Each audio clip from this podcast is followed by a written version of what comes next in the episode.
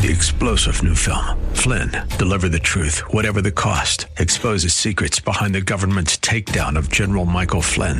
Flynn knew what the intel world had been up to. He ordered the first audit of the use of contractors. This set off alarm bells. He told the truth. He was the most dangerous person for Donald Trump to hire. They had to get rid of Flynn. Flynn, deliver the truth, whatever the cost. Available now. Watch it today. Go to salemnow.com. Salemnow.com. The world is a complicated place. You need someone to expose the political fakers, fixers, and takers, and to cut through the mindless chatter and misdirection to help you make sense of it all. That person is Dan Proft. And this is the Dan Proft Show. Welcome to the Dan Proft Show. Thank you for joining us on this Monday installment. And uh, of course, over the weekend, after Pennsylvania was called by the media for Joe Biden, uh, thus the, allowing them to call the presidency for Joe Biden. Biden and Kamala Harris had a Saturday night uh, celebration in which, uh, according to the media, President elect Biden had this to say We're seeing all over this nation, all cities, and all parts of the country, indeed across the world, an outpouring of joy, of hope, renewed faith in tomorrow. Mm-hmm. Bring a better day. Yeah, bring a better day. And uh, that uh, quickly uh, transitioned to uh, the pro forma unity call from somebody, you know, who's always been happy to be just a campy senator in the club. So this doesn't mean much, uh, but of course it will be taken as a grand gesture by the D.C. press corps. What uh, Joe Biden had to say to Trump voters. Take a listen. For all those of you who voted for President Trump, I understand the disappointment tonight. I've lost a couple times myself, but now let's give each other a chance. It's time to put away the harsh rhetoric, lower the temperature, see each other again, listen to each other again.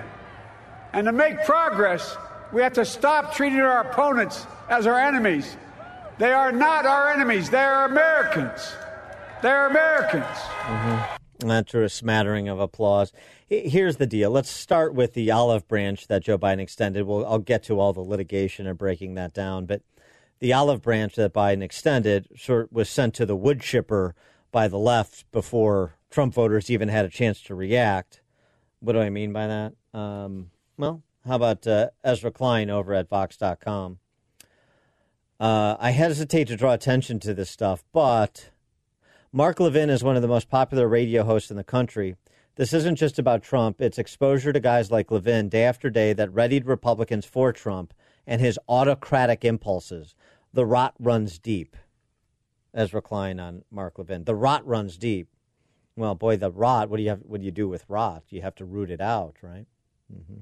So this is how we're going to come together. This is how we're going to unify a common purpose, or at least uh, uh, you know better understanding of one another, even where there are disagreements or whatever sort of grade school aphorism description you want to provide to this. Mm-hmm. The rot runs deep, and, and sort of the rot is not just Mark Levin, although he's a target of Ezra Klein. It's, of course, conservative talk radio. That's part of the rot. In addition to the tweeting that was going on this weekend from all quarters, whether it's uh, political staffers for uh, Mayor Pete Buttigieg, uh, the uh, that um, uh, mannequin from uh, the Mishawaka Men's Department of the the uh, you know the Mishawaka Macy's men's department there. Remember him? He was a presidential candidate briefly, uh, talking about keeping lists. John Cusack, the actor from my home city of Chicago. I know why Biden is preaching reconciliation, but thirty percent of the country are Nazi, are enemies. Uh, yeah, he speaks broken English, does John Cusack. That's how good the writers are of his mediocre movies. Thirty percent of the country are Nazi. There are enemies. Hmm tough to reconcile. Uh, how about this as a unity call? No less than Michelle Obama, you know, one of those wonderful dizzying intellects that uh, uh, the uh, the press corps, the entertainment industry, the elites fawn over, and finance, right? This is Michelle Obama's unity message. Let's remember that tens of millions of people voted for the status quo, even when it meant supporting lies, hate, chaos, and division. We've got a lot of work to do to reach out to these folks in the years ahead and connect with them on what unites us. hey, uh, you liar and hate monger, I want to connect with you on what unites us. Interesting pitch. I don't know how compelling it is. Certainly interesting. Uh, but, you know, this is the Joe Biden. Uh, doesn't need to mean anything. It's just uh, checking boxes, right? So, uh, Joe Biden, for example, let me just give you another example of the, um, the, the, the sophistry of the whole thing with these sort of quotidian cliches. Uh, Joe Biden on um, uh, our great nation. This is a great nation. It's always been a bad bet to bet against America. We're good people. Mm-hmm.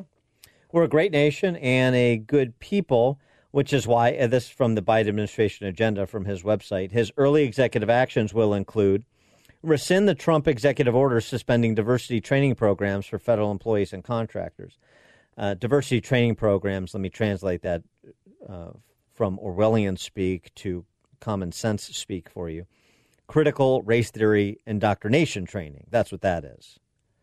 The uh, anti racism, uh, the, the lethal anti racism philosophy of the Ibram Kendis and the 1619 projects, Nikole Hannah Jones, underwritten by the New York Times and the Pulitzer Foundation. This is the uh, hate America, hate white America. This is the uh, America is inherently racist, wired into our DNA. Nothing you can do about it. Spend your life apologizing. Critical race theory. So on the one hand, we're uh, a great nation with good people. On the other hand, oh by the way, most of you are racist, and we need to have these uh, radical critical race theory indoctrination training sessions for federal employees, for federal contractors at K through 12 level. Uh, obviously, on college campuses, that's sort of what college campuses are for these days. Corporate uh, boardrooms and retreats, HR departments, and everywhere else. Mm-hmm. But we're a great nation and a good people, but I'm going to rescind that order. So I say it's all sophistry. It's just preening. It doesn't mean anything. It's just meant to check a box. It's meant to give some, the DC press corps something to hold on to, to pretend that there's some sort of return to normalcy, whatever that was, prior to Trump. Uh, again, now that uh, he has been dispatched according to them. That's what's actually happening.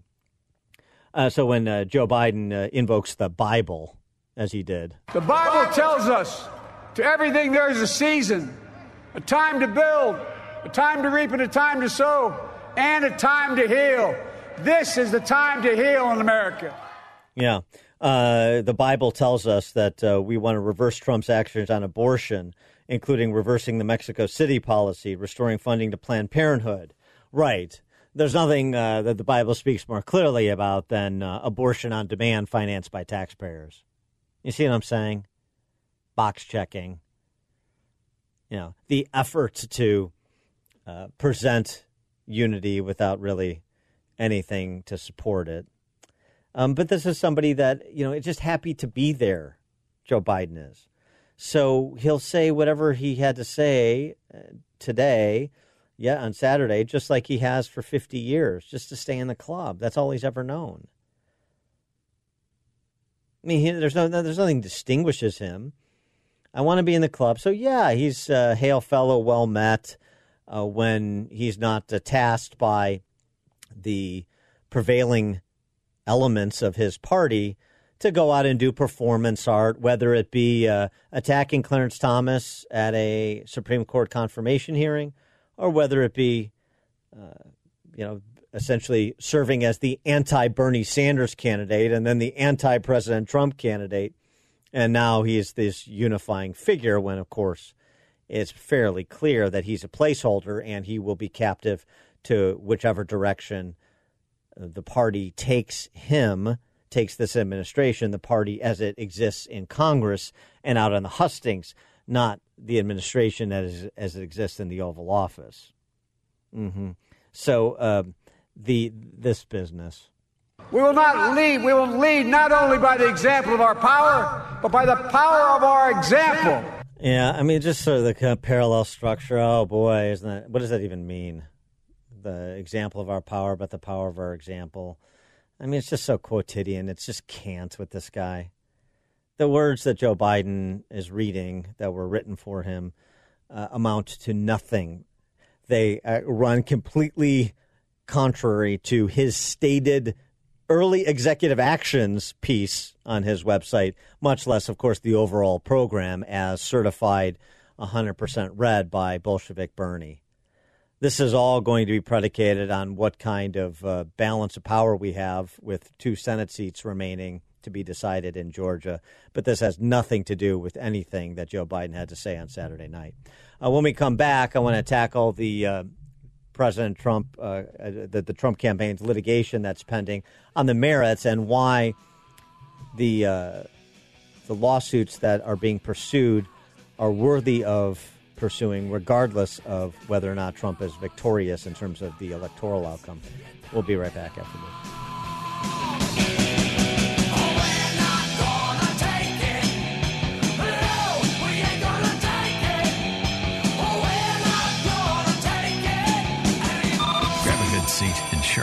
Pencils. Class is in session with Professor Dan Proft and the Dan Proft Show.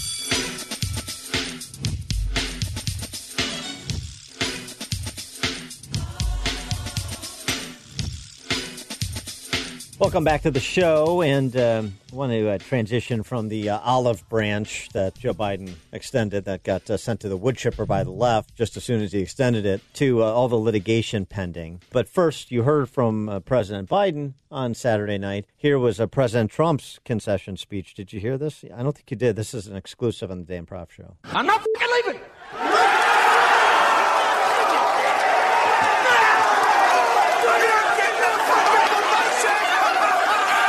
The show goes on. This is my home. They're gonna need a fucking wrecking ball to take me out of here. Yeah, the wolf of the White House. Uh, okay, on a serious note, uh, Newt Gingrich on Fox and Friends over the weekend, we talked about uh, what uh, the former House Speaker had to say on Friday's program on Hannity, an interview he gave on Thursday evening, where he talked about the left engaged in stealing the presidency. He was not mincing words, and he wasn't mincing words over the weekend on Fox and Friends either. As to that uh, olive branch you heard from Joe Biden the uh, pro forma unity call. Former Speaker Gingrich, not any more impressed than I was. Well, look, it's a, it's a nice sentiment. Uh, first, you go out and the Democrats steal five or six states, and that's what Republicans believe we're watching. Uh, and we think we have evidence of a lot of it. Uh, then you turn around and you say, let's forget four years of Nancy Pelosi. Let's forget four years of impeachment, harassment, opposition, hostility, hatred. And now that I've won, why don't we get nice together? I think he would have to do a lot to convince Republicans uh, that this is anything except a left wing power grab. Yeah, I think that's pretty much on point. And, um, well, uh, Newt Gingrich went from there to revisit the electoral outcomes in the swing states and suggested no uncertain terms. We believe these people are thieves. We believe the machines are corrupt. The big city machines are corrupt. Uh, we think this is an election. And interestingly, Patrick Basham, who's the most accurate pollster, he's British, wrote in a British paper this morning that this clearly was a stolen election, uh, that it's impossible to imagine that, that Biden outran uh, Obama in some of these states. And he said, if you look at places like Cleveland or Chicago or New York, none of this happened. But where it mattered, they stole what they had to steal. And I think that they, they have a big mountain to climb if they think they're going to get most. You know, some Republicans will, will, frankly run up and accommodate them and be nice and hope that the media likes them. But the base of the Republican Party uh, is going to really want us to, to remember Nancy Pelosi and to offer them the same level of cooperation that Pelosi for four years offered the president. Yeah, and um, to that point about uh, what we know to be true, and we'll uh, pick this up too after the break with uh, David Rivkin, uh, Justice Department and White House Counsel's Office veteran, particularly about uh, Pennsylvania, but not limited there. But just think about the scope here of the litigation in Pennsylvania in Michigan. Recount filed in Wisconsin, litigation in Maricopa County as well. Uh, it runs the gamut on the one hand, in Pennsylvania, you have the matter, and again, we'll get into depth with David Rivkin on this, of uh, a Pennsylvania Supreme Court ruling that arguably went beyond their authority to extend receipt of ballots for three days past the polls closing on election night, 8 p.m. on Tuesday, November 3rd, and uh, what the remedy would be. The remedy would be well, those ballots that were received after 8 p.m. on Tuesday night, if they were done so only because the Pennsylvania Supreme Court exceeded its authority, the United States Supreme Court could take up that case and say, well, those ballots are out. And how would that change the nature of Pennsylvania and the outcome there, given what we know about how Biden closed a 600,000 vote gap over the days subsequent to election night? That's interesting. We also have uh, violations of state election law and, and arguably constitutional law with respect to election officials in particular counties in Pennsylvania and Wisconsin calling voters who had sent a vote a ballot in by mail and saying, "Well, you're, you're, you filled out your ballot improperly, so it's going to be spoiled, but you can come in and remedy it." That is explicitly against state law in both Wisconsin and Pennsylvania, and there's documentation that it happened. How pervasive was it? That's something that needs to be litigated. I'm, as I'm sure the Trump campaign is gathering evidence. In addition to that, this story out of Wisconsin, the uh, Milwaukee City Wire. Milwaukee felons caps, cast absentee ballots in 2020, improperly so. This is four instances, four instances, requested an absentee ballot voted by mail. These four felons are named here, and their names are not important. They requested an absentee ballot, cast it in person before Election Day.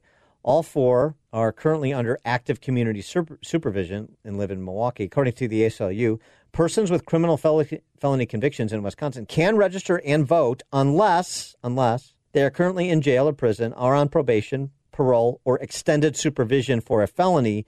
And these four individuals that were named and identified through the combination of penal records and election records, uh, the you know fat ballots cast, were on extended supervision for a felony. So they voted illicitly. Again, four votes. How, but how widespread was it in Milwaukee County, which was one of those curious counties in question, both in terms of turnout, in terms of late night delivery of ballots, and in terms of perhaps organized, perhaps organized efforts to defraud uh, that would include having felons who cannot vote legally voting. This is worthy of investigation.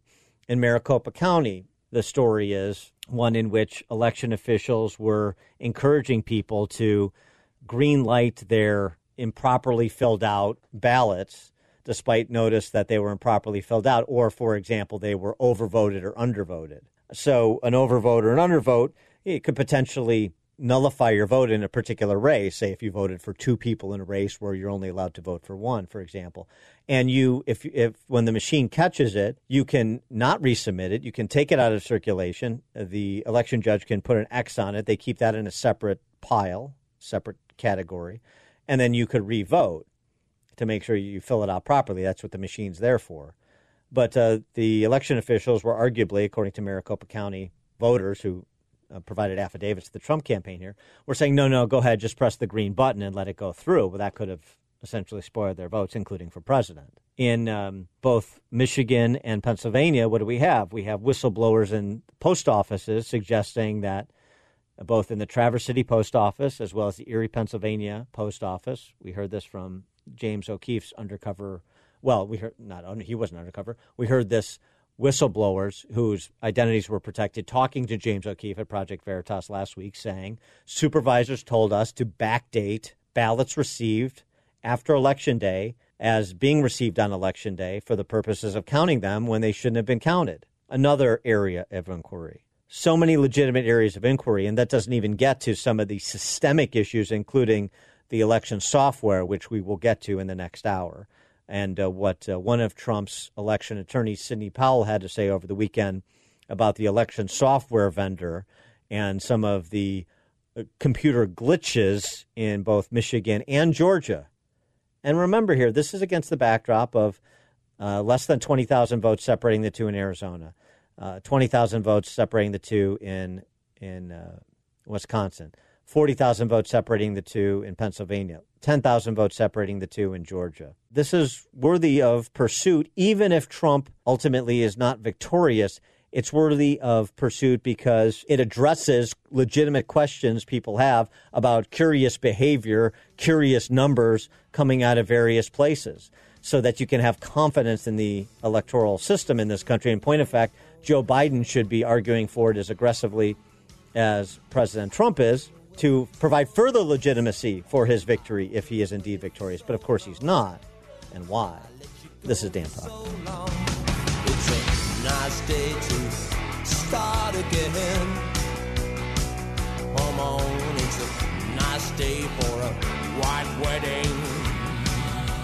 Exposing political fakers, fixers, and takers. He's Dan Proft, and this is the Dan Proft Show.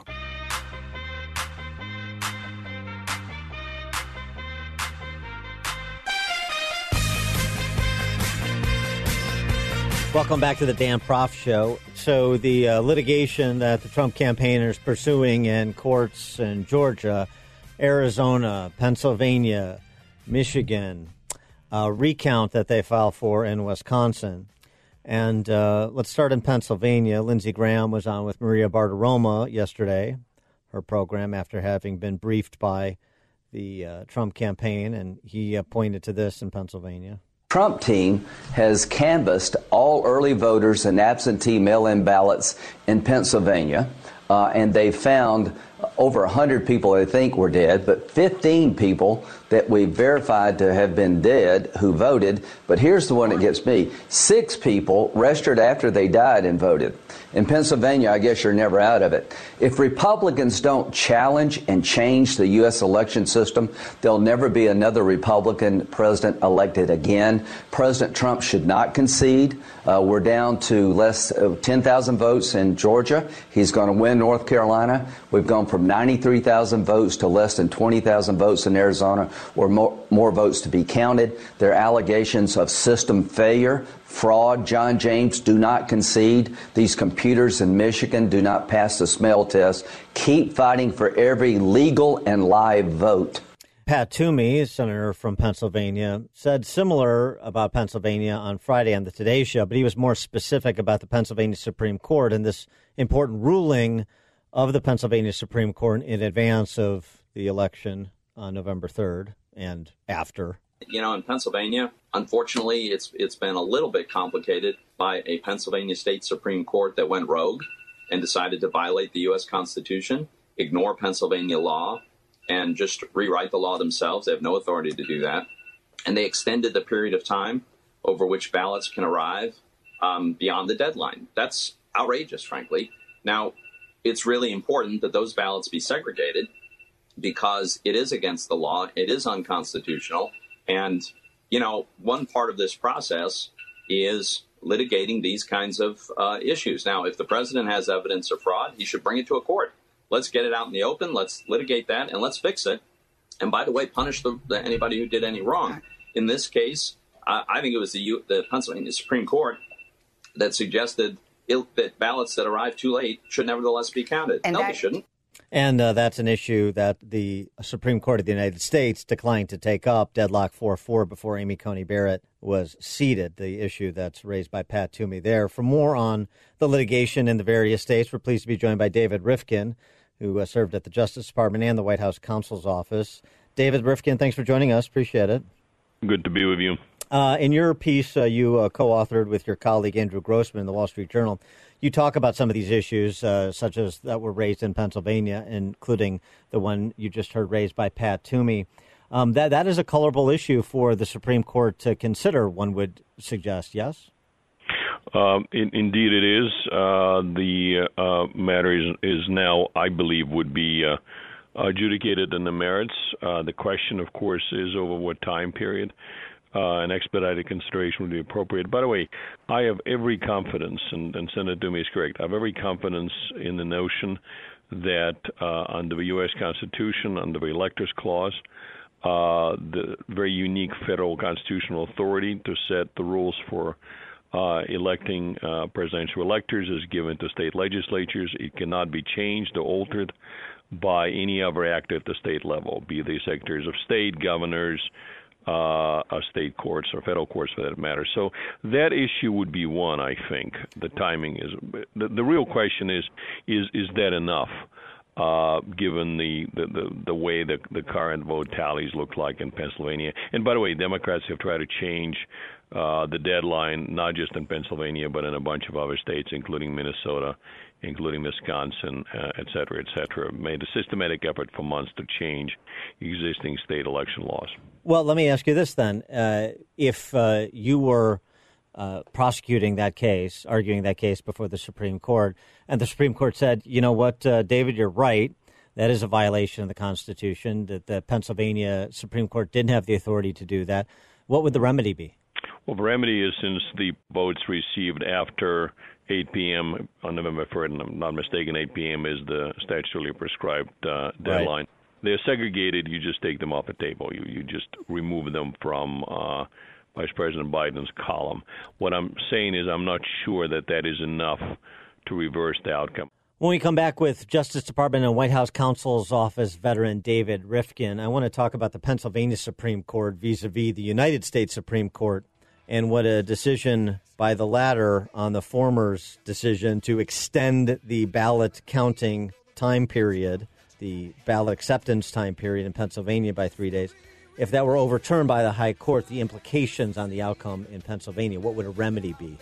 More with uh, David Rivkin.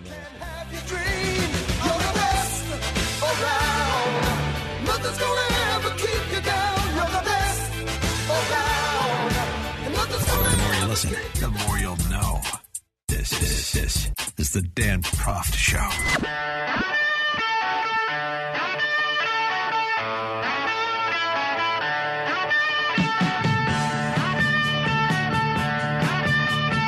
We're back with former Justice Department official David Rivkin, and uh, before the break, uh, talking about um, the various uh, legal complaints that the Trump campaign is pursuing in the various states notably Pennsylvania, and talking about remedies available.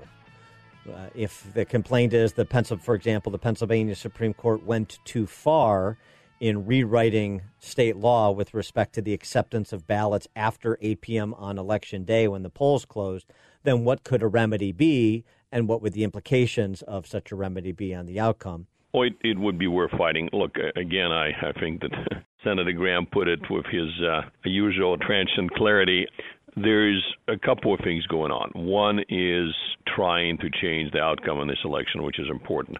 But even more essential than that is an effort to make sure that we're not going to live in a country where people can willy nilly change state election laws or people can engage in widespread fraud. So there's a lot more at stake than the outcome of a 2020 presidential election. So, in addition to the efforts like challenging the change in the deadline in Pennsylvania, Trump campaign has filed numerous lawsuits challenging various aspects of balloting and uh, really arguing that there's widespread fraud. I would say, frankly, that a number of suspicious developments. If you have nothing to hide, why would you want to have observers from the other political party be kept away.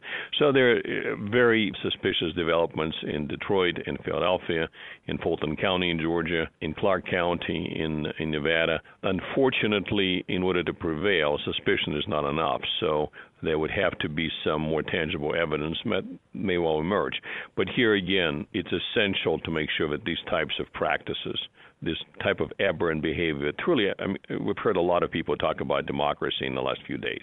Well, elections that are tainted with fraud and the change of rules are not really democratic. So it's essential to push back on, on, on, uh, on all of those fronts. On the poll watcher issue, well, uh, uh the Pennsylvania court did intercede and, and, and mandate that poll watchers be allowed to view the ballot counting. Giuliani says this is after about 450,000 ballots were processed. So there sort of did seem to be a recognition that something illicit was going on and preventing people from observing the ballot counting. So, what would be the remedy for that? Because the Trump campaign wants election authorities that did that, whether in Detroit or Philadelphia, to essentially recount the vote in front of those poll watchers. Is that feasible, do you think? I think that the recounts are necessary. The, the real question is are they going to have machine recounts or manual recounts? Manual recounts, sort of a Bush right, right. Florida style, are going to be the most accurate. The question is we're on a very tight deadline. The states have to choose and certify presidential electors by December 8. The Electoral College has to vote on December 14. Today is November 9. The time is very, very tight. But yes, I, I think that the recounts should be launched. Again, look, even if uh, the Trump team is wrong, even if there's not been widespread fraud, there have been enough suspicious developments that given a lot of people pause. For the sake of Biden's legitimacy, if he is indeed going to take office in January 20th, it's essential to dispel those concerns. I would imagine, maybe I'm being too idealistic, I would imagine he would feel the same way. But it, it, it cannot be left unattended and sort of be swept under the rug. That would seriously poison in the most fundamental way the uh, the political atmosphere in the next four years. What's your view on why some of the jurisdictions in swing states stopped counting the votes on election day in the uh, in the late hours, early morning hours? Well, that's also very suspicious because I mean, uh, look, I'm not an expert in uh, in electoral chicanery, but one explanation I've heard mentioned is that uh, you want to, if, if you're going to engage in fraud, if you're going to dumping ballots, for example, that are fraudulent ballots, you want to pause and figure out what do you need to make up the margin. Uh, in order to reverse uh, Trump's victory, there's just no look. The other explanation is just sheer incompetence. Okay, but I'm I'm not sure why incompetence occurred in more than one state uh, at this particular time at night. Mm-hmm. So it's it's a real concern. You also point to something in your piece in the journal that we find in Wisconsin as well, which is that in some counties, some election officials were uh, violating state election law by calling people who had voted by mail and saying your ballot is spoiled, you improperly filled it out, come in right. and you can correct it and fill out a proper ballot. That's a violation of state election law. Again, we don't know how widespread it is in either state, but this is another material example of either incompetence or fraud.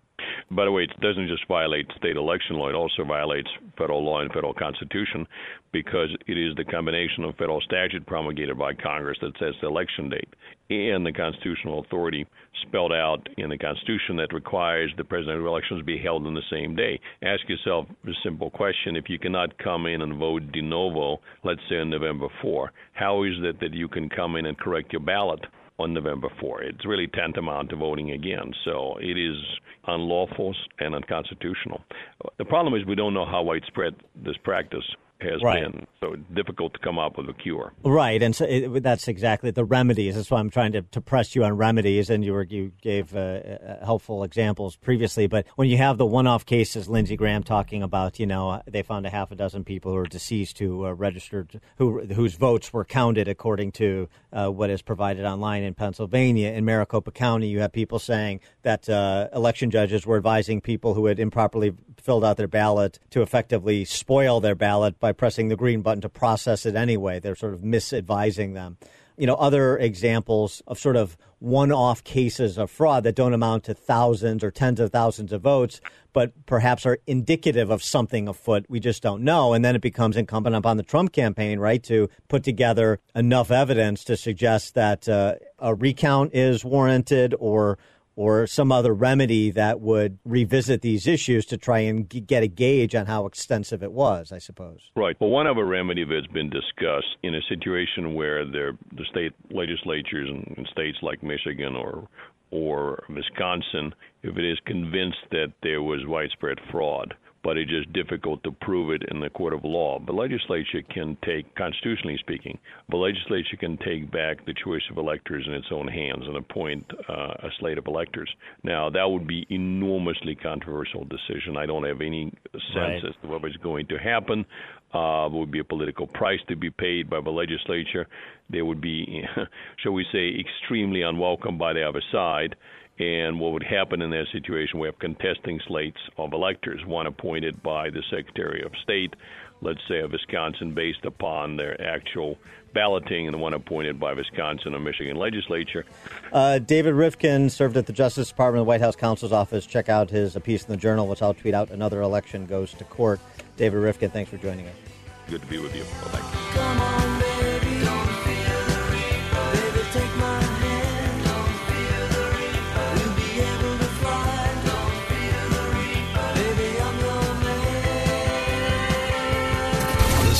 Podcast of the show at danproftshow.com.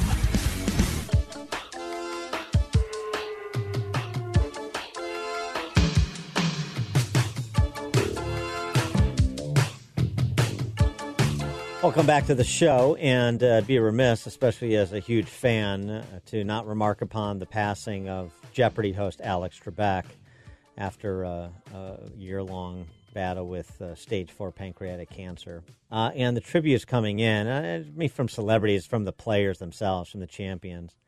this is recently Albert Thakur, who is who is a, a champion. This is very recent. Um, he had this to say when uh, Alex asked him if uh, you know anybody was at home rooting for him. The new champion, twenty thousand four hundred for Bert Thakur. Any family members uh, back home uh, cheering you on? You know, here's a true story, man. Uh, I grew up. I learned English because of you. And so my grandfather, who, who raised me, I'm going to get tears right now. He, we used, I used to sit on his lap and watch you every day. So it's a pretty special moment for me, man. Thank you very much.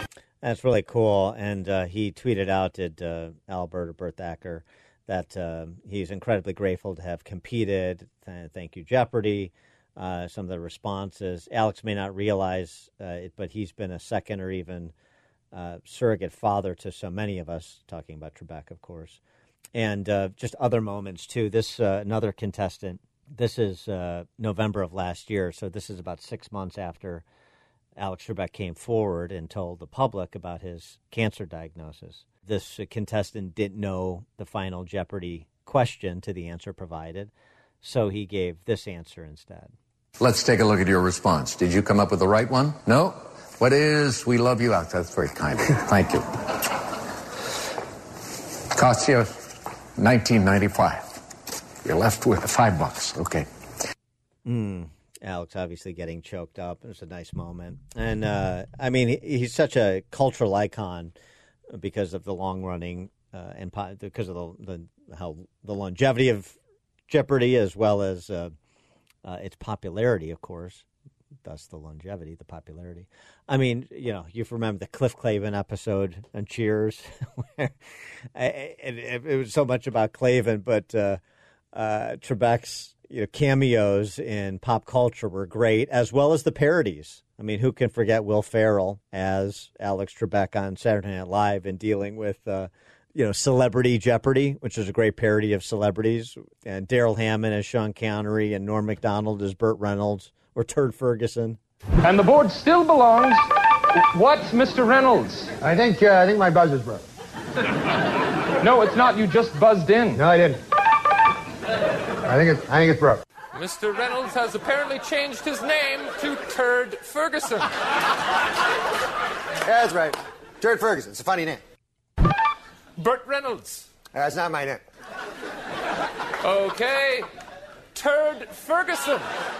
And the uh, last episode that uh, Alex Trebek taped of Jeopardy will air on Christmas Day, which will uh, include a farewell message from uh, Trebek. At least it's reported, and I'm sure uh, many tributes from his many admirers and hopefully Jeopardy champions, Je- Jeopardy champions, the Ken Jenningses of the world, and so forth. So, look forward to that.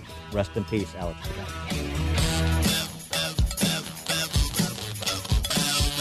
This is the Dan Proft Show. The world is a complicated place. You need someone to expose the political fakers, fixers, and takers, and to cut through the mindless chatter and misdirection to help you make sense of it all. That person is Dan Proft. And this is the Dan Proft Show. Welcome back to the Dan Proft Show, and uh, we're pleased to be joined now by Oren Cass. He's the executive director of American Compass, author of The Once and Future Worker, a vision for the renewal of work in America and uh, he's written a piece, uh, an interesting piece about um, the uh, a multi-ethnic working class conservatism that could be in the offing as a governing coalition, in uh, certainly in part predicated on the sort of support that President Trump received both in 2016 and the 71 million votes that he received uh, to thus far in 2020. Uh, Cass, thanks so much for joining us again. Appreciate it. Yeah, thanks for having me. You know, one of the things I, I, I enjoyed your piece, but one of the things I want to get to before even that, because I think it, it dovetails in with what you're talking about, is this divide that I, I started speaking about on Friday, but that we don't talk about enough, I think. This divide, not between uh, any particular race, not between the college degree and the non college degree, the divide between the married and the unmarried Married men, uh, but to unmarried men was a nine point spread for Trump. Married women to unmarried women was an 18 point spread for Trump. And, um, and what that speaks about sort of stability and here's how you um, here, you know, here's the best path forward to living an independent life and, and achieving the things you want and, and enjoying that kind of stability. And I know it doesn't work for everybody, and there's all those sorts of qualifiers, but but the, the divide between the outlook and the approach to our politics and our culture between the married and the unmarried is very interesting to me, and I think it speaks to a working class conservatism to a significant extent. Yeah, I, I think that's right, and I, I think what what you're pointing to really underscores just something fascinating about politics generally, which is that, you know, the, the real world atop which politics operates changes. And, and one changes that one, one change that has happened in this country is, is we have uh, a lot more folks who, who are not getting married, who are not building families, and they are finding themselves with a different set of concerns and interests than the, the traditional families that that we, we typically think our, our politics and policy is focused on. And so that's one of those trends that I think is really contributing to, to reshaping our politics and, and creating the room for what, what I think should be the, the, the central coalition of, of of families and, and workers and, and supporting a country that can support them. And you think about strivers, right? Uh, for people, uh, whether they're first or second generation immigrant families coming from uh, Mexico or Central America, or they're um, trying to break the cycle of poverty in particularly historically poor neighborhoods. Um, where the family structure hasn't been intact. I mean, again, one of the things is think about this: you know, get a high school diploma, um, don't commit a crime, uh, get married before you have kids, and, and, get any job, any job. Just get into the workforce, and you know you're on your way in this country, uh, uh, generally speaking. And you know there's certainly some uh, some folks that are in the lower rungs socioeconomically that are following that path to the upper rungs, and and maybe that's part of the conversation we need to have to continue to bring in Latino families and black families uh, to build on the incremental improvements that Trump has made over the past four years. Absolutely, and and I think that example you you used of first, second generation immigrants is is an incredibly important one because the the, the conservative message is, is a message that that supports them and and says America absolutely embraces immigration like that, and and we need to have an economy and, and a set of public policy that that helps folks like that uh, achieve the American dream. And what, what you're seeing based on how those voters are shifting, uh, you know, it, as the results came in on the election, first we saw the Cuban Americans in, in Miami, but, but just as much then, you know, Mexican Americans in Texas. Um, what, what you see is these groups are, are maybe not as interested as, as the media assumes in the kind of radical identity politics and everything, everything being about race uh, and you know open borders being obviously what, what everybody wants. In fact, the message that, that, that they're hearing from conservatives about um, you know needing to actually make sure that that we are building and maintaining an economy that that can support their interests and needs. Uh, that, that's a really appealing one to a lot of people, and and frankly, I think there's the potential to deliver that message and build those policies uh, even a lot better than than, than President Trump did. I, I think we're potentially just at, at the very beginning of exploring what that what that kind of coalition could look like. And uh, you know, and and part of this is you get to this in your piece at uh, AmericanCompass.org.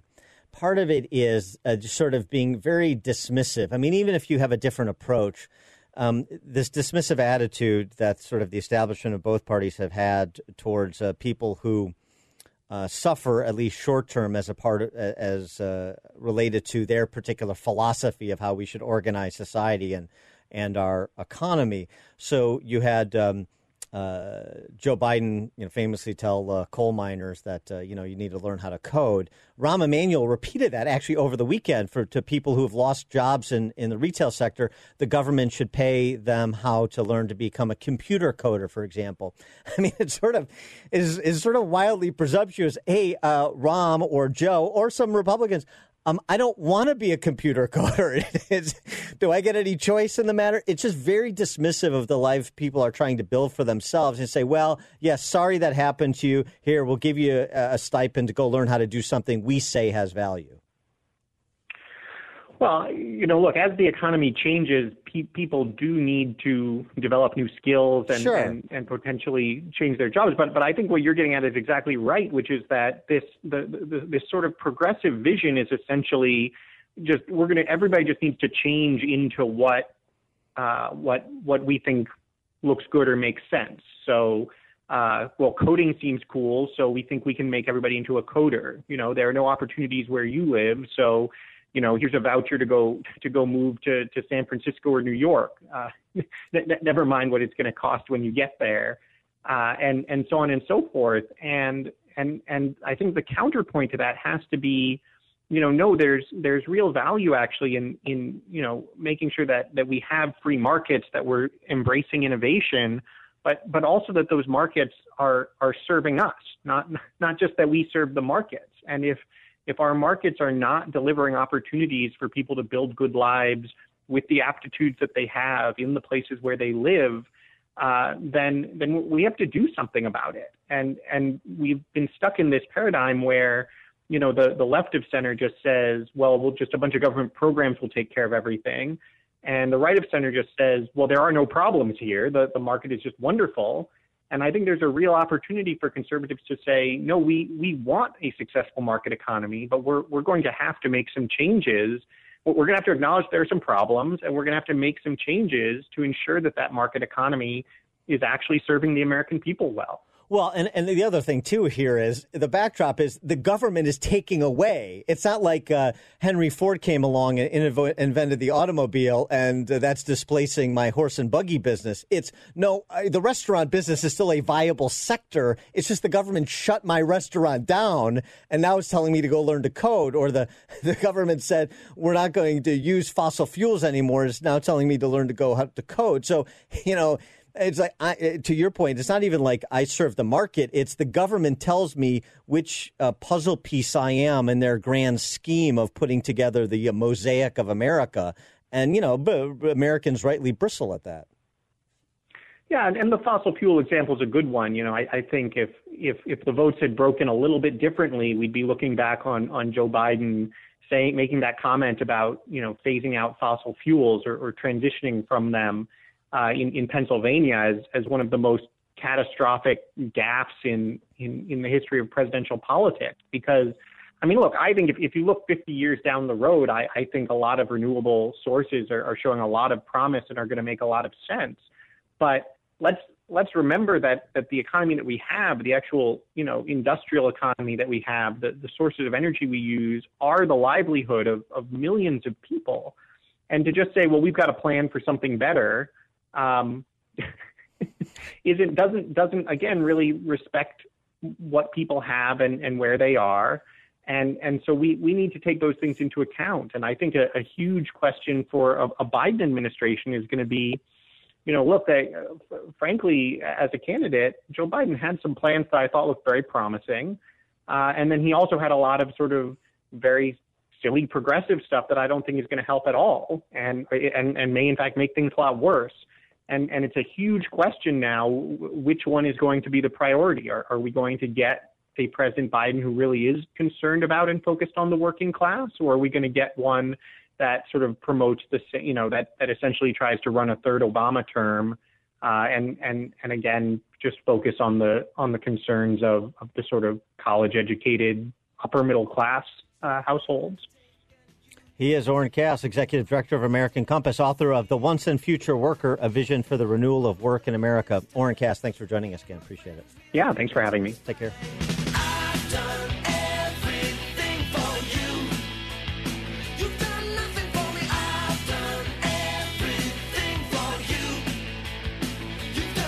Grab a good seat and sharpen your pencils. Class is in session with Professor Dan Proft and the Dan Proft Show.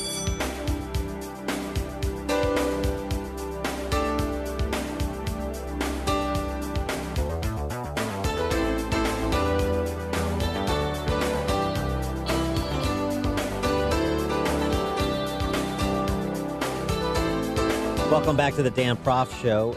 Joe Biden giving his victory speech uh, after the media declared he was the victor on Saturday night. And um, he had um this to say about um America. This is a great nation.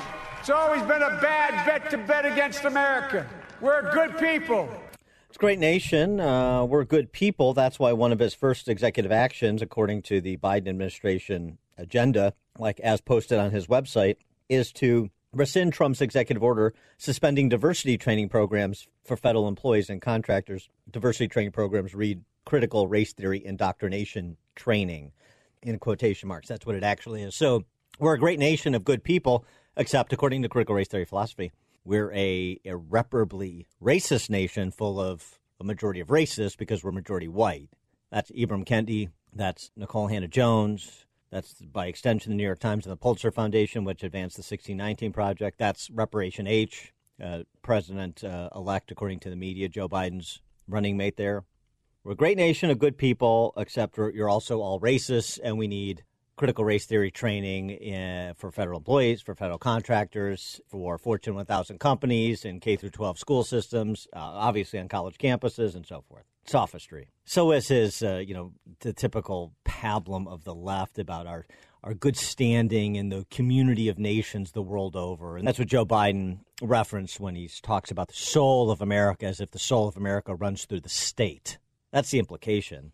And everybody is hopeful and joyful now because we're going to be a Democrat socialist country like uh, our friends Macron in France and Merkel in Germany. For more on all this, we're pleased to be joined by Lieutenant Colonel Jim Carafano, Vice President of the Kathryn and Shelby Cullom Davis Institute for International Studies at the Heritage Foundation, and author of books including Wiki at War and Private Sector Public Wars. Jim, thanks for joining us. Hey, good to be with you. So, uh, early executive actions in the uh, foreign policy, national security arena from uh, Joe Biden, again, according to his agenda. Terminate the ban against travel to the U.S. by individuals from Muslim majority countries. Reaffirm the U.S. commitment to uh, NATO and other security alliances. Rejoin the WHO. Uh, um, how do those strike you? Well, the, the bans on countries was primarily put in place because those countries lacked the capacity to really appropriately vet people that were traveling to the United States. And they hadn't agreed to make commitments to actually do that. Iraq, for example, was originally on the list of banned countries, it was removed not because everybody stopped being Muslim. It was removed because the Iraqi government put the visa policies in place that they were only giving passports to people that we could adequately vet to come to the United States. So uh, just a blanket removal of restrictions without a risk assessment of whether that's going to make it easier for terrorists to travel to the United States or transnational criminals or human traffickers or pedophiles or other people probably not the smartest uh, one to lead with. Mm-hmm. Uh, just on the national security front, too, uh, because border security is national security, and national emergency declaration that allows border wall funding. We're going to uh, leave uh, whatever's been constructed constructed, but we're not going to do anything more. Well, the reality is, is if you look at the border and where you really needed reinforced walls on the major smuggling routes, that's done.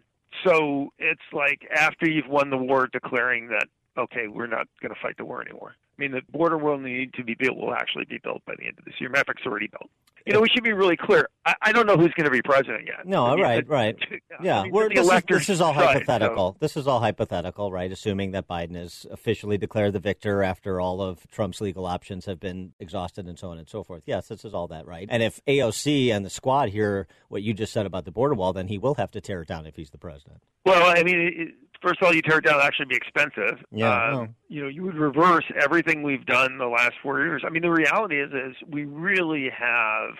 I mean, it's not gone to zero, but we really have done a terrific job the last four years of really breaking up the just the flow of illegal immigration in the United States. I mean, we really have a system in place to do that. Now, there's still going to be some because human traffickers make money off of this, and they're going to look for ways to smuggle people across the border. And now what they do is they they stuff them in containers and try to run them across. So it wouldn't go to zero, but you'd just be making your, your the challenge of securing the border way harder. And here's the problem: it doesn't matter what you think about immigration. When you empower illegal immigration, you empower criminal cartels which then take those billions of dollars and they flood you with fentanyl and every other thing, and you're going to lose control of your country. That's just the reality of it. So, uh, I mean, do you see much daylight between uh, what a Biden administration might mean in the international arena as compared to what an Obama Biden administration meant, you know, a decade ago? Well, well, again, not knowing who the president's going to be, you know, we'll talk about the difference between you know the Republican and the Democratic Party on on foreign national security policy.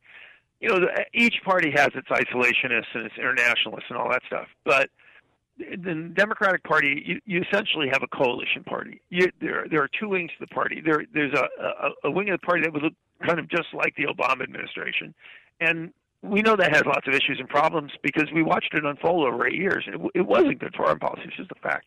But then there is a wing, there's a radical wing of the Democratic Party, which has ideas which are completely out of the mainstream. And I don't, I don't know how in a coalition management like that where that actually comes down what we do about the tough issues like china and and and russia and and uh, defense spending and a lot of these issues so I, I don't know the answer to how how radical would it just be bad old foreign policy, or would you get Right. truly radical bad old foreign policy from from Democratic leadership? Well, I think that frames it right because I mean Joe Biden really his history has been a guy that's just happy to be part of the club, and so he'll go uh, whichever direction he needs to go to stay in the club, meaning the Senate and, vice president. And so now you have a very different Democrat Party than you did 12 years ago when Obama and Biden were first elected, and so the question becomes how beholden will he be to that more radicalized Well, I mean, we're also party? we're also in a different world. I mean, it's not the world of four years ago, and and it's it is more competitive in the sense that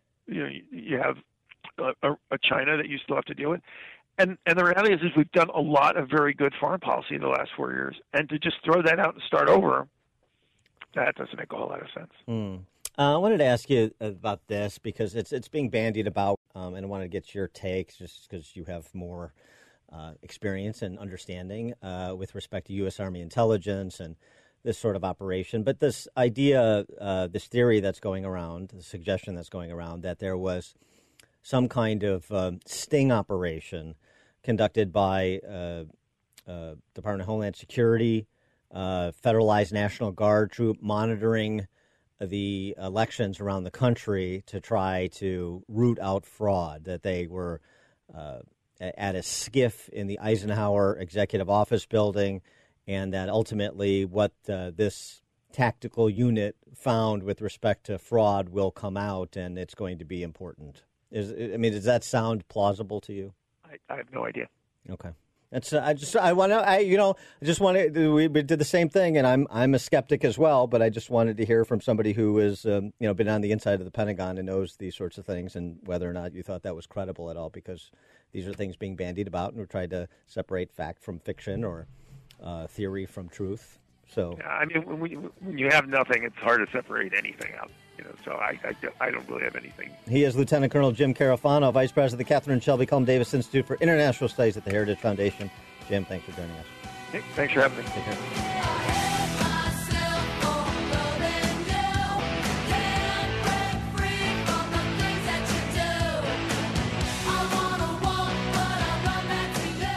Exposing political fakers, fixers, and takers. He's Dan Proft, and this is the Dan Proft Show.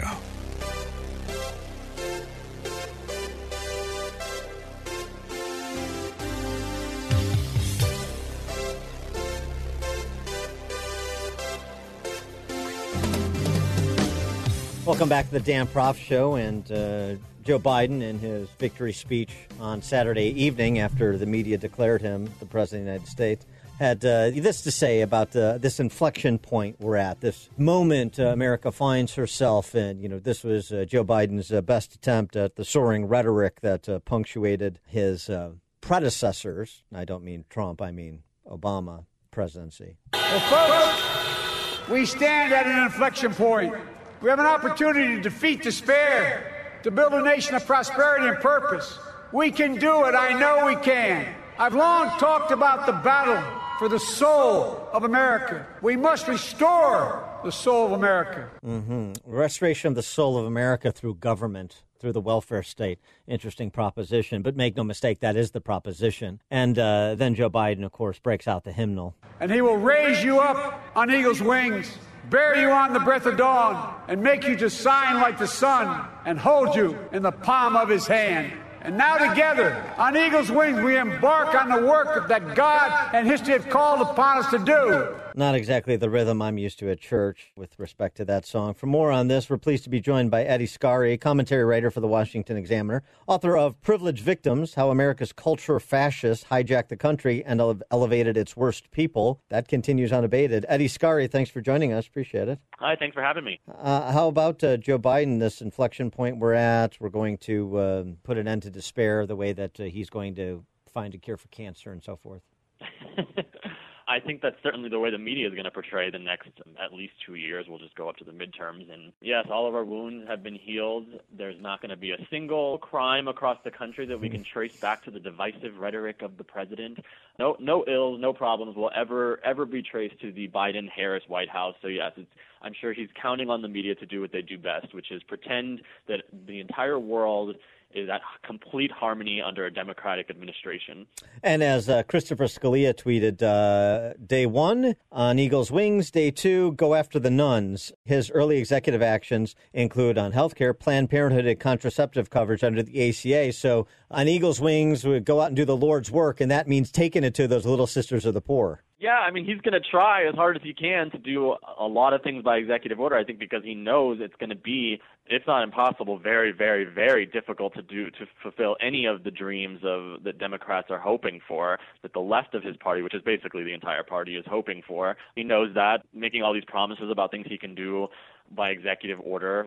I'm sure it'll get bogged down in court, just as Democrats did to Trump, and, and anything he tried to do was just to take it to the courts and slow it down. Hopefully, it dies there. But I'm sure that's what we're looking at. But again, I really do suspect that Democrats are in, and, and liberal voters are in for a very rude awakening when they find out that he can't actually do anything. Republicans in the Senate are going to block a lot of what he of what they believe he should be doing. Well, and he's going to get pressure too. I mean, Alexandria Ocasio Cortez was almost inconsolable in this uh, interview she gave to the New York Times, where she talked about uh, how. Uh, depressing politics has made her. You know, for real, in the first for real, in the first six months of my term, I didn't even know if I was going to run for reelection this year because of the stress. It's the stress. It's the violence. I don't know what she's referring to. It's the lack of support from your own party. It's your own party thinking you're the enemy. So she may just uh, take a walk from politics. This just isn't big enough for her. It's too taxing for her. It's too stressful. If not, then she and the squad, I, I assume, are going to put a lot of pressure perhaps with the aid and comfort of Kamala Harris, on Joe Biden to be as extreme as they are. Oh, sure. I mean, I wrote a piece about this um, when it looked like Biden was going to be declared the winner. Is that he doesn't have to worry about Republicans. he needs to worry about the AOCs and the Ilhan Omars of his party. They're the ones that are going to give him hell when he tries to do anything. And what I suspect from a Biden administration is for some kind of additional relief package over the COVID virus, and he would probably be willing to accept any of the very reasonable proposals that Republicans in the Senate have been putting forth for the last two months. And yet, you're going to have Ilhan Omar and AOC saying, "Nope, it's not enough. You can't do that. Nope, nope, can't do that." That's all he's going to hear, and then they're going to be pushing him uh, if he gets any, if he gets to nominate any um, Supreme Court uh, for Supreme Court vacancies, any justices, it's going to be a complete moderate or maybe someone center to the left, and they're going to say that's not enough. Why? What is the point of having a Democrat president if they're going to do things like this to us? Because the world revolves around them, they believe. Um, but I, I'm kind of surprised that she said those things to the New York Times because if there's one thing we we've seen over the last year, actually I guess it, it's been heightened in the last year, but over the last four years, is that Democrats and liberals do not tire of this fight. They are never tired. They keep going. It's everyone else that you know, independent voters in particular, who say, you know, I can't take this noise. If you want the presidency, we'll give it to you. Just shut up. but to have her say that, that's kind of a surprise. Uh, and it's probably posturing, too. Uh, when we come back with uh, Eddie Scarry, I want to talk a little bit about the Republican side and whether or not uh, Ezra Klein is right there over that Vox.com. Trump is attempting a coup in plain sight. More with Eddie Scarry, author of Privileged Victims How America's Culture Fascists Hijacked the Country and Elevated Its Worst People.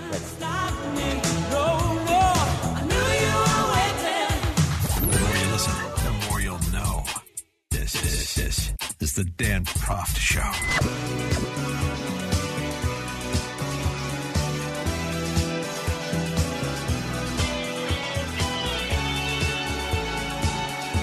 Welcome back to the show. And uh, of course, uh, Senator Mitt Romney from, I forget what state, is it Michigan? Is it Massachusetts? It's, oh, Utah. It's hard to keep track of his uh, ambulating around the country. Uh, Mitt Romney on Meet the Press over the weekend, no fan of President Trump, you'll recall, he voted to impeach. Um, but uh, when it comes to whether or not the president is well within his bounds to pursue his legal rights based on uh, the activities of election officials in the states that were uh, and will be determinative of the ultimate outcome of this election, uh, actually, uh, Mitt Romney may not like President Trump's rhetoric, but he doesn't really have a problem with the actions the campaign is taking. Listen. We're not going to change President Trump or his nature uh, in the waning days of the presidency. Uh, and so uh, I, I, don't think I'm going to be giving him advice as to what to do. Clearly, uh, people in the past, like myself, who've lost elections, uh, have uh, have gone out in a way that, that said, look, I know the, the eyes of the world are on us. our, the eyes of our own people are on the, the institutions that we have. The eyes of history are on us. and in a setting like this, we want to preserve uh, something which is far more important than ourselves or even our party, and that is preserve the cause of freedom and democracy here and around the world. Uh, but the president is going to do what he has traditionally done, what he's doing now. I don't think that's going to be a surprise for anybody. And by the way, he has every right to uh, to call for recounts because we're, we're, talking about a margin of right. 10,000 votes here or less in some cases, and uh, and so a recount could change the outcome. Uh, he wants to look at irregularities, pursue that in the court. Uh, but if, as expected, those things don't change the outcome, why he will accept the inevitable. Yeah, and actually, Mick Mulvaney, as former chief of staff writing the Wall Street Journal, will Trump uh, buy a peaceful transition of power if he loses? The, the one word answer was yes, but that doesn't mean he shouldn't exhaust his uh, legal opportunities, his legal rights uh, with respect to everything that we know and have discussed and will continue to discuss about uh, what transpired and may have transpired in Pennsylvania, in Wisconsin, in Georgia, in Arizona, where those uh, races potentially could bear, be very much in doubt or perhaps even wind up in Trump's favor. Uh, for more on this, we're pleased to be rejoined by Eddie Scarry, commentary writer for the Washington Examiner, author of Privileged Victims How America's Culture Fascists Hijacked the Country and Elevated Its Worst People. And Eddie, uh, what about that? I mean, you know, Mitt Romney, not exactly uh, in the Trump camp, and um, suggesting that when you see headlines from the left like Ezra Klein, Trump is attempting a coup in plain sight, it's not a coup to uh, pursue a, a, legal remedy in a court of law. It's quite the opposite. Sure. It reminds me of the repetition over the last, I guess, a year and a half that, that the president believes he's above the law. No president is above the law. well, there are certain things that the president is allowed to do that other people aren't allowed to do. The same goes for members of Congress. They can say certain things um, on the floor of the House or the Senate, and they're completely protected from libel. That that's just the way it is. Um, so if he has, if he's within his right, and he is to challenge any any um, election results, anything uh, as far as votes go, anything. He can do anything in, in the courts uh, with the courts. That's the way our system is built. When they say things, the stuff about you know he's he's behaving like a dictator. He's usually just using yet one more option that he is legally entitled to. um, so it'll be it'll be fun to watch. I mean, I, I'm interested to see what the argument is that the Trump administration is or that the campaign is going to make in the courts. Um, but no, of course he has absolute his absolute right, just as anybody would, um, to challenge any any contest that they think was unfair, any votes were cast that they think were illegal. And uh, Mitt Romney's measured language on Trump uh, is uh, noteworthy too. it seems to me maybe that is an indication of, uh, hey, look, uh, if you want a Republican Party that includes uh, 71 million Trump voters, then then you know you better back the president's play here with respect to pursuing legal remedies. You better not just turn around and fold over to the Democrats with all the stories that have come out about irregularities, really law breaking in places like Pennsylvania and Wisconsin in particular, uh, perhaps Georgia as well. Um, a, a, you know, a recognition that uh, the Republican Party may want to, some in the Republican Party may want to turn their back on Trump, but they uh, would be wise not to turn their back on Trump voters. Oh, sure. Like they, the Republican Party would be smart. Uh, all of them, everyone in, in Republican leadership would be smart to understand that Trump changed this party. He changed it in a way that was very significant, and to, and to believe that they're going to go back to being the the party that with loyalties, their their only loyalties are to the Chamber of Commerce, um, to mass immigration, um, to quote unquote free trade all of that, um, those days are supposed to be long gone. Trump kind of proved that um, with this election, getting more votes than any sitting president ever. Um, still a beloved figure within the Republican Party. What is it, 93% approval rating, I think, on election day. Um, people like Mitt Romney, Ben Sasse, um, all of them need to wake up and, and understand that this party is it, it can go back to the way it was, but just understand then then you can go back to losing just like you did before. yeah, right. And uh, with respect to the, the what transpired too, I was just talking about this with uh, my friend up in Toronto, Jerry Agar, radio talker up there. He asked me the question, uh, "Boy, they anticipated riots, but so far there's been no violence. That that's good news." I'm like, well, right, Jerry. There's been no violence because the left's candidate is appears to be the victor. That's why it was only the threat of violence from from one uh, angle, and it wasn't uh, from the center right. Right. It was all Democrat cities. I, I live in Washington D.C. Every it's it's it's amazing how the how wrong the media got it. What were they thinking that there was going to be rioting? Why why are all why are all the the storefronts boarded up? My own office building um, where I work, the it's the the front was completely boarded shut. Um, well, right, because it's Democrat cities, it's liberal voters. They're the ones that were going to be taking to the streets if things didn't go their way. But again, um, things are remarkably at peace now.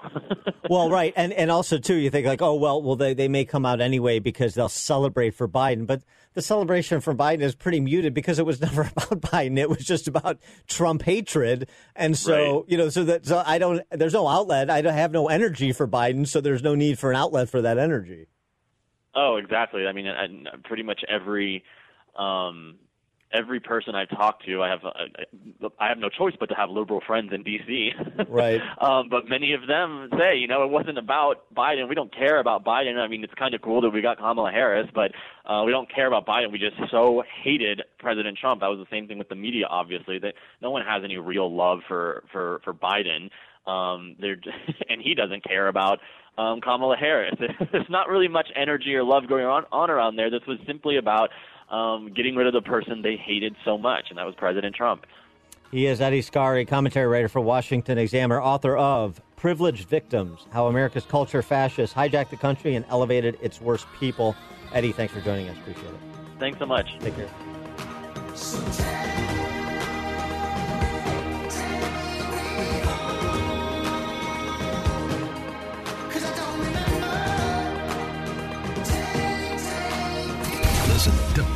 Podcast of the show at danproftshow.com.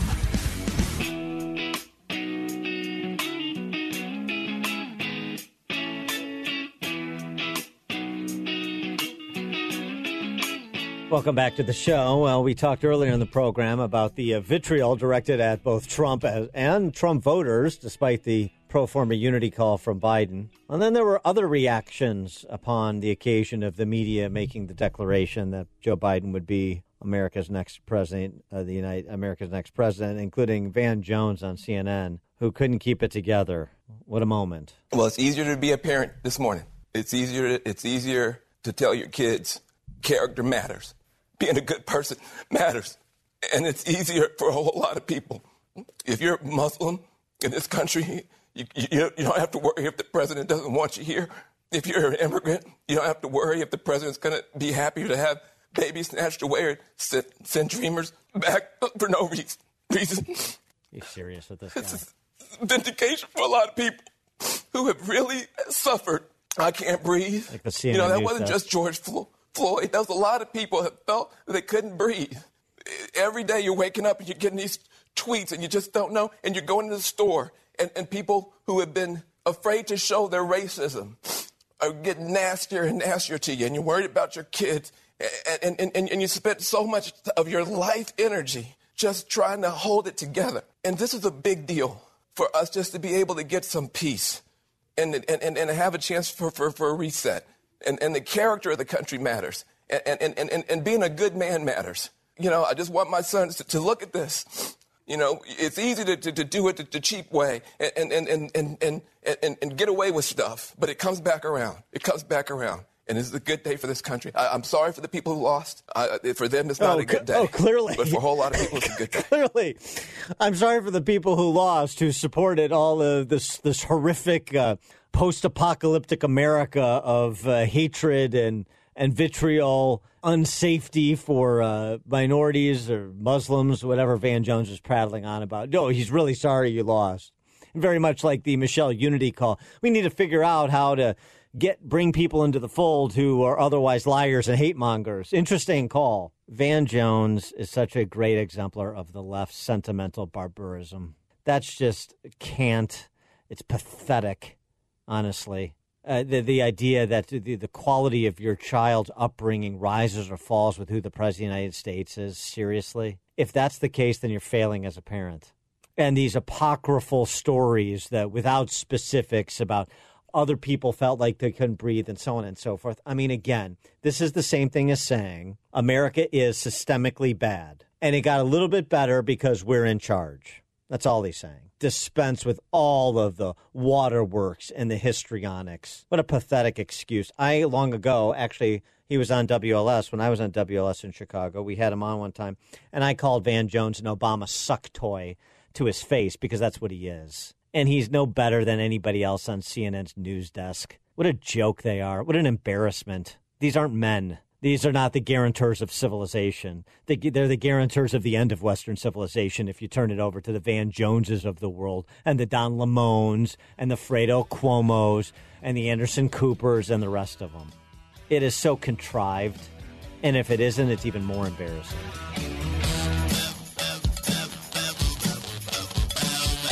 This is the Dan Proft Show.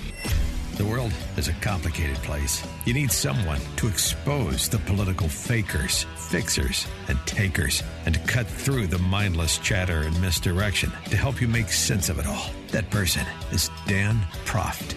And this is the Dan Proft Show. Welcome to another edition of the Dan Proft Show. Thank you so much for joining us. You can follow us, danproftshow.com. That is the website. You also find podcasts there, as you do on Spotify and iTunes. Twitter at Dan Proft and at Dan Proft Show. Here's how Newt Gingrich put it over the weekend. First, reacting to uh, Joe Biden's unity plea in his uh, victory speech on Saturday night. Well, look, it's a, it's a nice sentiment. Uh, first, you go out and the Democrats steal five or six states, and that's what Republicans believe we're watching. Uh, and we think we have evidence of a lot of it. Uh, then you turn around and you say, let's forget four years of Nancy Pelosi. Let's forget four years of impeachment, harassment, opposition, hostility, hatred. And now that I've won, why don't we get nice together? I think he would have to do a lot to convince Republicans uh, that this is anything except a left wing power grab financed by people like George Soros, uh, deeply laid in at the local level. And frankly, I, I think that it is a, a corrupt, stolen election. Uh, it's very hard for me to understand how we're going to work together uh, without some very, very big steps by Biden, and I, I, have I have doubts if the left wing of his party would tolerate him genuinely trying to work with Republicans. I think that's pretty spot on with respect to the assertions of frauding the election, and that's the reason that uh, the media was able to call the election for Joe Biden on Saturday and uh, expedite their desire to put Trump in the rearview mirror as quickly as possible. Gingrich had this to say to the charge of that fraud. What about the evidence? You you have to provide evidence. I haven't seen any evidence. There's no evidence. That was the mantra of the Sunday Talkie hosts. What I'm suggesting is you don't see the evidence because the local officials who are Democrats hide the evidence and then turn to you and say, since you have no evidence. So they say, oh, we let we let the poll watchers in the building. That's right, but they kept them far enough away they couldn't see anything. And I think I can show you case after case. It happened magically at almost exactly the same moment on election night that a series of key states quit counting, almost as though they were coordinating what they were doing. And then it happened a few hours later, about four in the morning, that they had huge data dumps of, of Biden votes. And something that is uh, worth noting, that is remarkable, regardless of what the ultimate outcome in this is, captured by Brendan O'Neill, who's the editor of Spiked Online, in his piece in the New York Post over the weekend. Where all the talk, of course, is about uh, Joe Biden piling up the most votes for a presidential ticket in American history. Well, in second place is one Donald Trump, also ahead of Barack Obama's 2008 total. And what does that say? That says 70 million Americans are beyond the reach of the elites in charge of academia and Wall Street, the DC press corps, and Fortune 500 C suites, K through 12 systems governed by public sector unions. 70 million Americans are hip to the scam. And uh, that's an encouraging note, even if this doesn't work out Trump's way. For more on all this, we're pleased to be joined by Paul Kengor. He's a professor of political science at Grove City College in Grove City, PA, contributor to the American Spectator, and author of The Devil and Karl Marx Communism's Long March of Death, Deception, and Infiltration. Professor Kengor, thanks for joining us again. Appreciate it. Yeah, thanks, Dan. So, what's your uh, bird's eye view from Grove City, PA? Yeah, it's pretty depressing, frankly. I, I mean, I, you could have added a Newt Gingrich's list there of uh, our great unifier, Joe Biden. Let's not forget how he accused Donald Trump of killing 200,000 people through COVID 19. And, you know, he and Kamala many times during the debates, right? There are 200,000 dead people thanks to Donald Trump. And in fact, I'm going to hunt down those quotes. And then here we are today, and I just went to uh, the Drudge Report to get sick. And I see that, that Drudge has COVID miracle. That's the lead at Drudge. Jab, 90% protection, stock soar. And I was waiting for this news on the COVID vaccine to see if it would hit before the election. It didn't. It came one week after. It reminds me of 1992 when the uh, third quarter growth numbers for George H.W. Bush came in one week after he was after he lost to Bill Clinton, and Tom Brokaw got in the air with a kind of a smirk on his face said, "And now the economy is fully recovered, just like President George Bush said that it would be." And you know, at that point, it was a little too late. Of course, Pfizer had reported this uh, last Monday, the media wouldn't have reported it. So it so it wouldn't have mattered anyway. Trump wouldn't have gotten a bump from it. Tell you some, something else that I'm looking at, and I wrote on this for American Spectator last week on what's happening here in Pennsylvania. There are 100,000 provisional ballots that are still out in Pennsylvania, and I've got the tally here right in front of me, and it's trending about what I thought it would be 60% for Donald Trump. And if this holds up, it's going to be those provisional ballots will be will be about sixty thousand to forty thousand for Donald Trump. So he'll get, gain a twenty thousand vote advantage on that, and that will cut Biden's lead in Pennsylvania to under twenty thousand overall. So there'll be a difference between him and Trump of 0.5 percent, and that'll trigger an automatic recount in the state of Pennsylvania. And we still don't have overseas ballots and other ballots that are in yet. So Pennsylvania is not over yet. And you know, Donald Trump is right to continue to question this. I mean, the the media called Arizona too early, especially Fox, and they called Pennsylvania too early as well.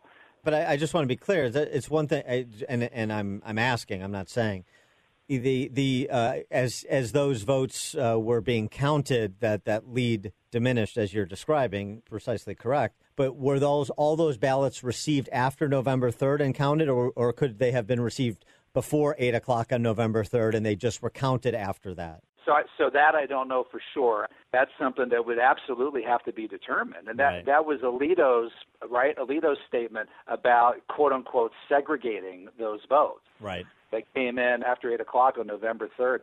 I, I had a member of my family who did not get the absentee ballot until I think it was I think it was that day, or maybe even the day after. And my wife finally just said, "Hey, go ahead and fill it out. I know it's Thursday. go ahead and fill it out and send it in because who knows, right? Who, who knows if they're going to count these or not?" So, and that ballot, that absentee should have arrived about four weeks ago. So it's hard to say, but Alito's right on segregating those ballots. You might as well segregate them if they came in after the 8th, uh, after 8 p.m. on November 3rd.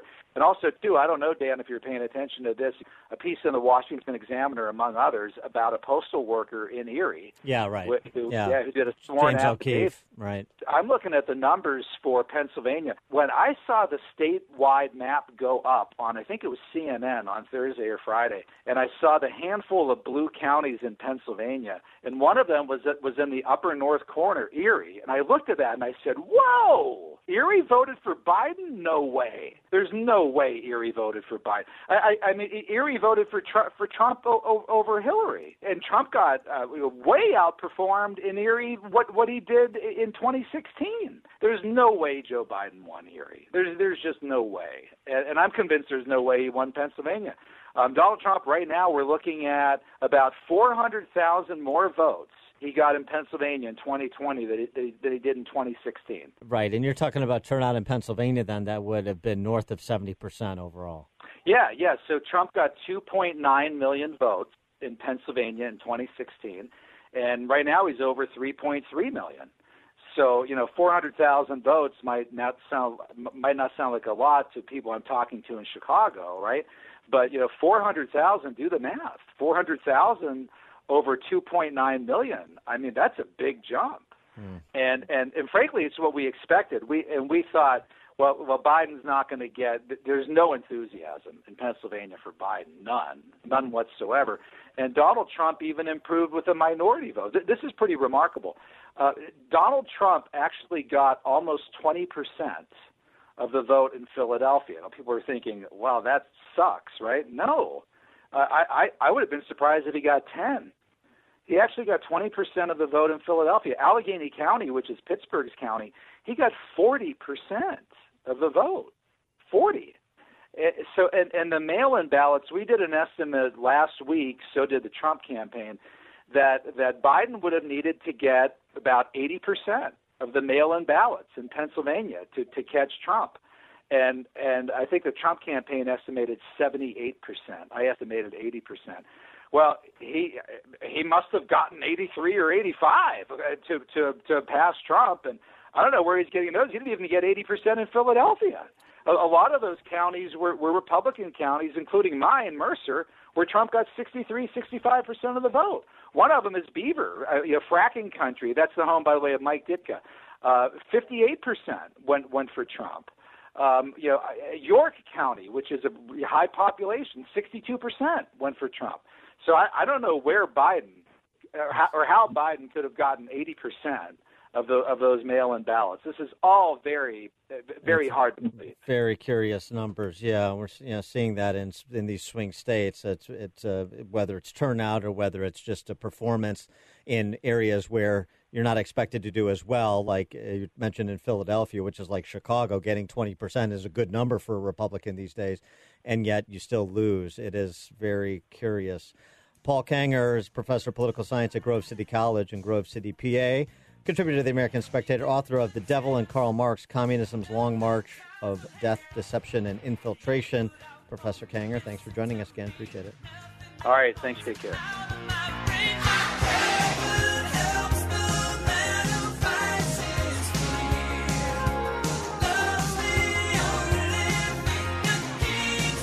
Grab a good seat and sharpen your pencils. Class is in session with Professor Dan Proft and the Dan Proft Show.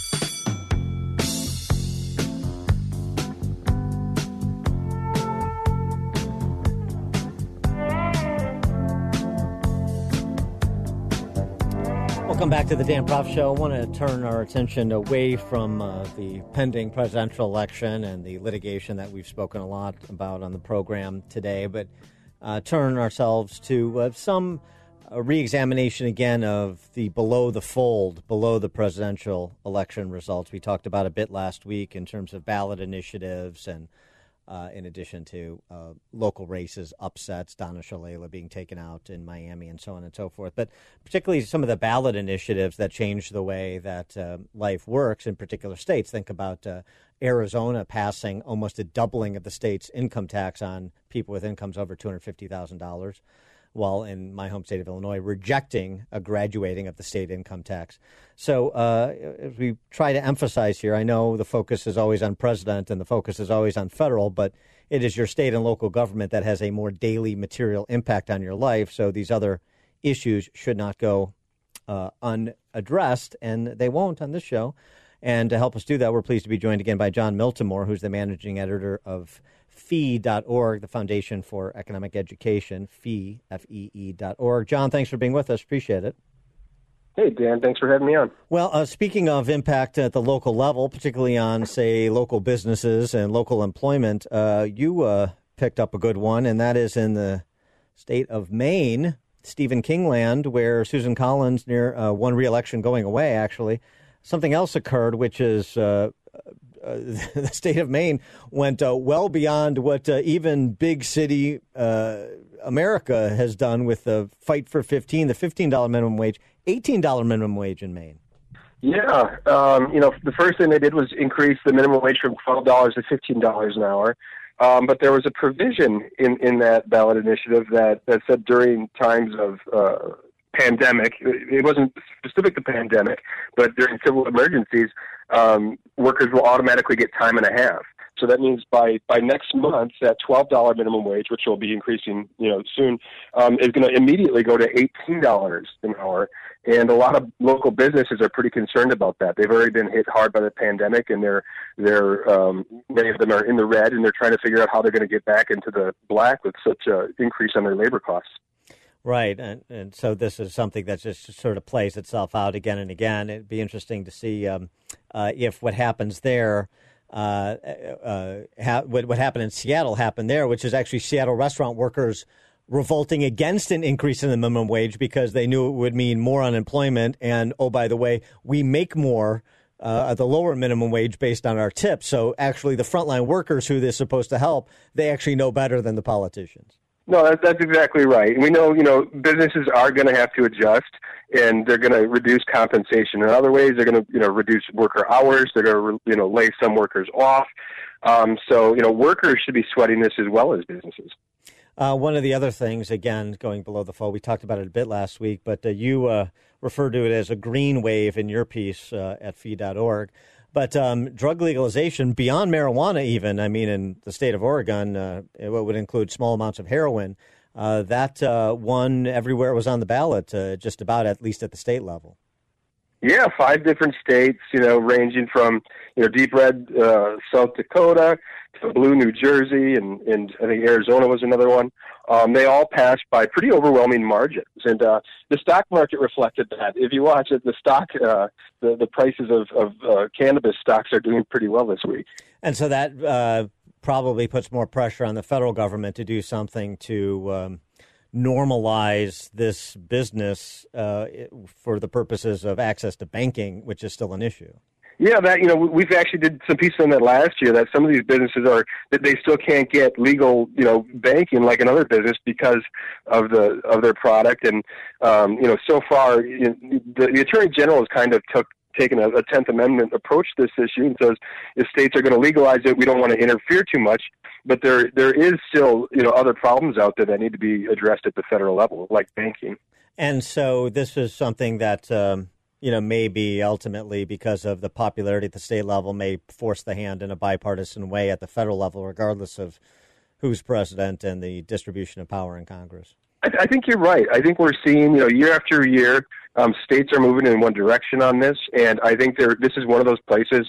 You know, uh, po- Republicans and Democrats disagree on a lot, but this is one place where Americans seem to speak with kind of a uniform voice that decriminalization and legalization of cannabis um, seems to be something that we need to get done. Uh, do you do you uh, worry though? I mean, maybe you don't worry depending on your position, but I mean, I you look at this and say, well, some people say, well, marijuana is one thing, but when you have states now using that entree to advance things like uh, um, decriminalization of heroin, as Oregon did, that's something else.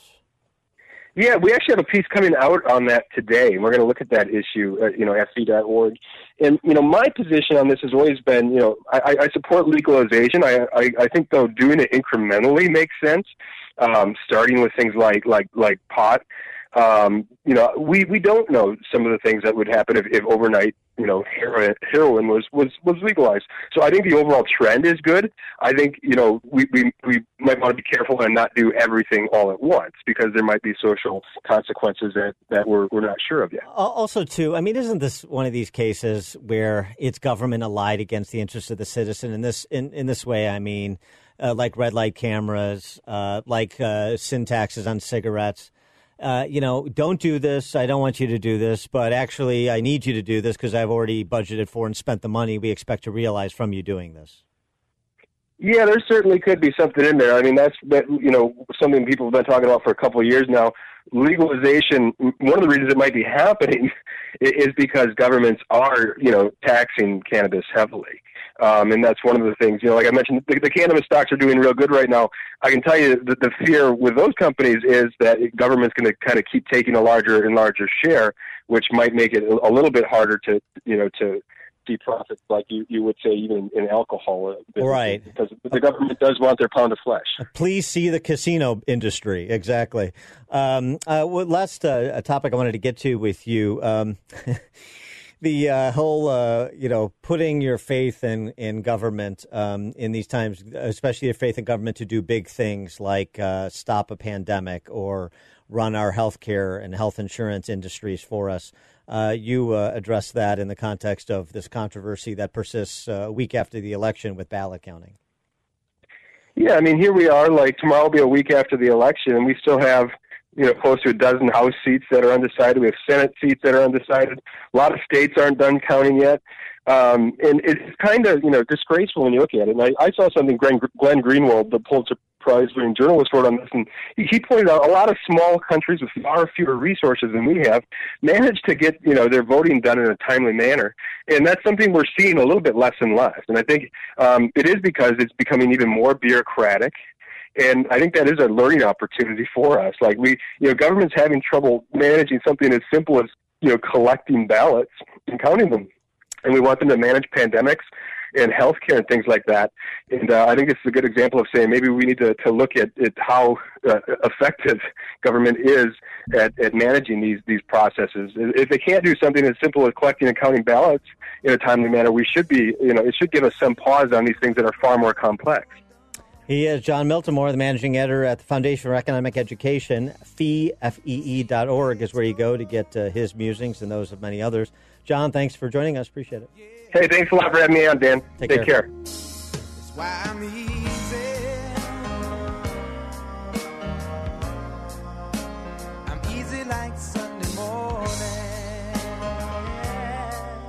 Exposing political fakers, fixers, and takers. He's Dan Proft, and this is the Dan Proft Show.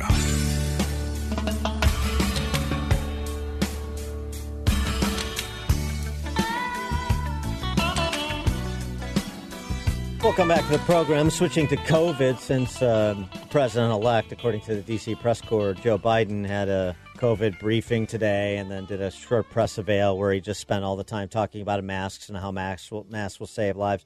Uh, task force includes uh, uh, Zeke Emanuel, Tiny Dancer's brother, Dr. Zeke. We've had him on the program. Uh, this is somebody who, by the way, wanted America to lock down into 2021. This past summer suggested the lockdown go to 20, maybe through 2021. Another year, year and a half is what I recall Zeke Emanuel saying. He's part of uh, Joe Biden's coronavirus task force. This should be fun. And otherwise, masks are panacea when nobody believes that. Tens of thousands of lives will be saved. That's what Joe Biden said. Nobody believes that. No serious person.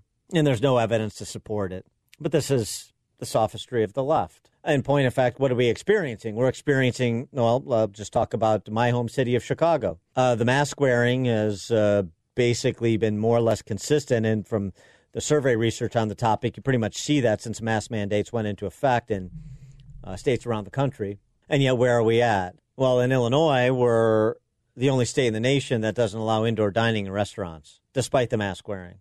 So, again, if it's a panacea, which is what it's being advertised as when you say the most important thing we can do, uh, perhaps more important than a vaccine. Absurd. Absurd.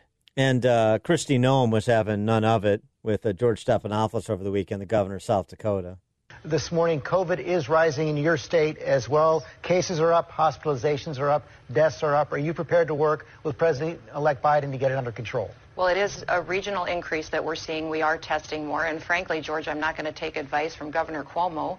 He has the second worst death rate per 100,000 people in this nation. He's at 173 deaths per 100,000 ca- per capita. South Dakota's at 54. Uh, I appreciated that President Trump gave us the flexibility to do the right thing in our state, and we'll continue to do that. He let me do my job. Uh, but the other thing that I think is going on here, George, is that this is all premature. This is a premature conversation because we have not finished counting votes. There are states that have not been. Yeah, and so you know she went into the vote thing, but um, the bottom line is, uh, you know, will you work with to get it under control? Again, this starts from the premise that uh, uh, Joe Biden is not going to lock down the country; he's going to lock down the virus. What does that mean? Everybody wears a mask. The, the good, the real good news today is substantive. It's not uh, Biden's uh, silliness. It's uh, the news that uh, Pfizer and BioNTech have a vaccine that uh, is reportedly 90% effective and may be moving to uh, FDA emergency use authorization application in short order. And this, of course, is why the market popped today. Um, but there's something else, too, just in terms of trade offs worth noting. Graduating in a recession can be rough. Wages start lower, advance more slowly. It's hard to get hired at a top firm, which means it takes longer to get on a rapid ascent career path. A lot of research has looked at people who graduate into a recession or are looking to enter the labor market in a recession. The failure to take off leads to choices which often make things worse. Initial labor market conditions persistently increase excessive alcohol consumption, according to one study from 2015. Higher obesity and more smoking and drinking in middle age, according to another 2015 study. College graduates entering the 1980s recession experienced higher incidence of heart attacks in the middle age, that from a 2013 study. Following all labor market entrants from these cohorts, other research in 2020 found that starting in their late 30s, unlucky entrants began experiencing a gap in mortality compared to their luckier peers that keep increasing in their 40s, driven by higher rates of heart disease, liver disease, lung disease, and uh, lung cancer, and drug overdoses. Marital patterns of unlucky cohorts are affected from the time they enter the labor market into middle age, when these cohorts have fewer children, are more likely to have experienced a divorce, are more likely to live on their own, Initial labor market conditions also have been found to have effects on attitudes towards economic success and the role of government, and to lead to increasing, increasingly lowering individual self esteem. This is um, going back to, I mean, we've known this for a while. We've known this for a while. Uh, Andrew Oswald, an economist at the University of Warwick and a pioneer in the field of happiness studies, says no other circumstances produces a larger decline in mental health and well being than being involuntary out of work for six months or more. You mean like if you're locked down for six months or more? It's the worst thing that can happen, uh, he says, equivalent to the death of a spouse and a kind of bereavement in its own right. Only a small fraction of the decline can be uh, tied directly to losing a paycheck, says Oswald. Most of it appears as the result of a tarnished identity and a loss of self worth, the psychological scars that remain even after work is found again. And because the happiness of husbands and the happiness of wives are usually closely related, the misery spreads throughout the home. That's from a uh, 2019, uh, excuse me, a 2010 study. So think about that in terms of the trade offs that uh, Joe Biden and uh, Dr. Zeke, and to be sure, his uh, harumph squad on that COVID task force don't want to make. Just like the lockdown and bust politicians in New York, in Illinois, in California don't want to make. They don't want to contemplate these trade offs. We're going to ignore that research and then we're going to make up research to support masks as a panacea. That's the new normal. Wear a mask and save a life. Oh, okay.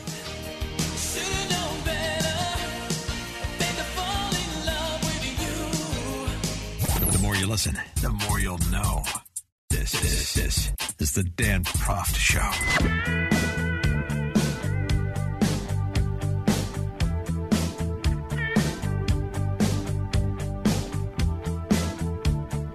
Welcome back to the show. You heard at the top of the hour in our conversation with uh, Paul Kengor, professor of poli sci at Grove City College, that um, if uh, 100,000 provisional ballots are counted, uh, he uh, expects they go about 60 40 for Trump, which cuts the lead in Pennsylvania to 20,000 votes for that to happen. And as we discussed earlier in the show, think about the pending litigation that would seek to prevent ballots received after November 3rd from being counted if the Supreme Court rules what the Pennsylvania State Supreme Court did unconstitutional and how that could change the outcome of Pennsylvania. Uh, in addition to that, there are other questions afoot. Um, and uh, for example, let's visit Wisconsin. Right now, it's uh, 20,000 votes. Lots of stories out there that uh, there are way more Wisconsin votes than registered votes. We've talked about that. In certain wards in Milwaukee, 200% of turnout.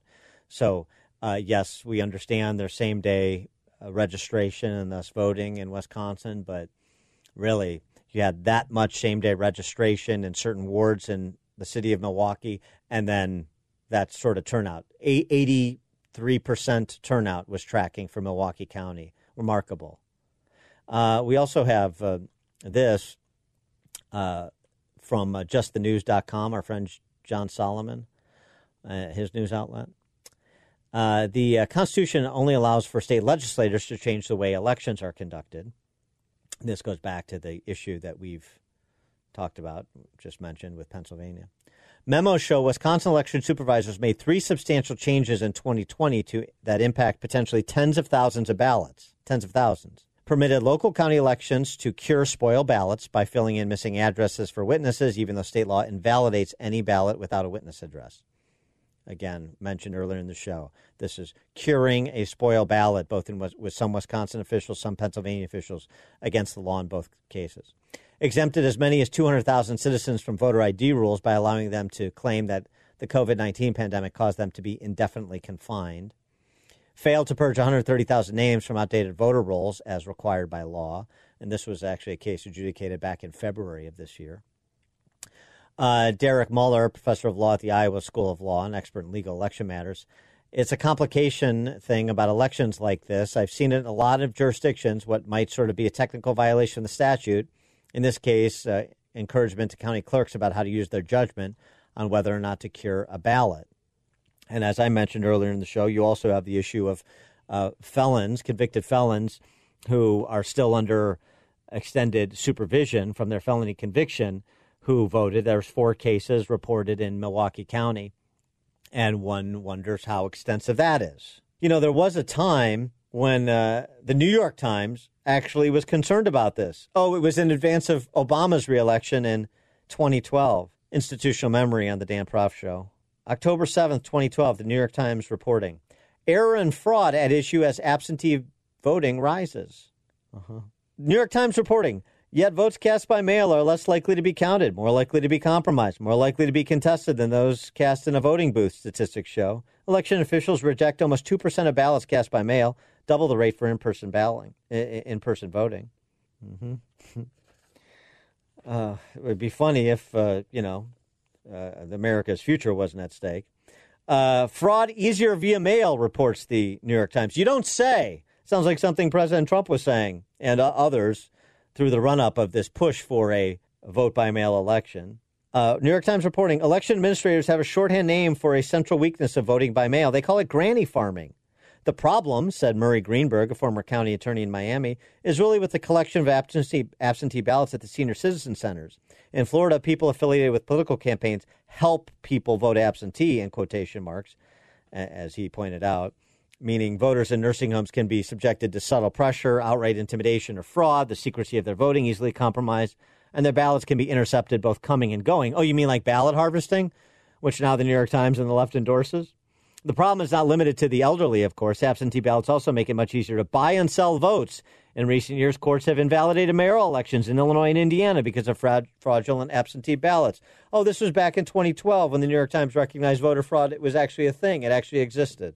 Sidney Powell recognizes it's a thing and it, exists. She was on the, the talk shows this weekend, starting with Lou Dobbs on Friday and then moving over to Maria Bartiromo on uh, Sunday. And this uh, was uh, specifically, at least in part, with respect to the case of Dominion voting systems and um, the computer glitches, in quotation marks, both in one Michigan county where it was initially reported, Antrim County, where it was initially reported that Biden won, and in point of fact, Trump won about a 5, 5,500, 6,000 vote swing. And then also in Georgia, the same thing. Uh, Sidney explaining to Lou Dobbs. Any number of things they need to investigate, including the likelihood that 3% of the vote total was changed in the pre election voting ballots that were collected digitally by using the Hammer program and a software program called Scorecard. That would have amounted to a massive change in the vote that would have gone across the country and explains a lot of what we're seeing.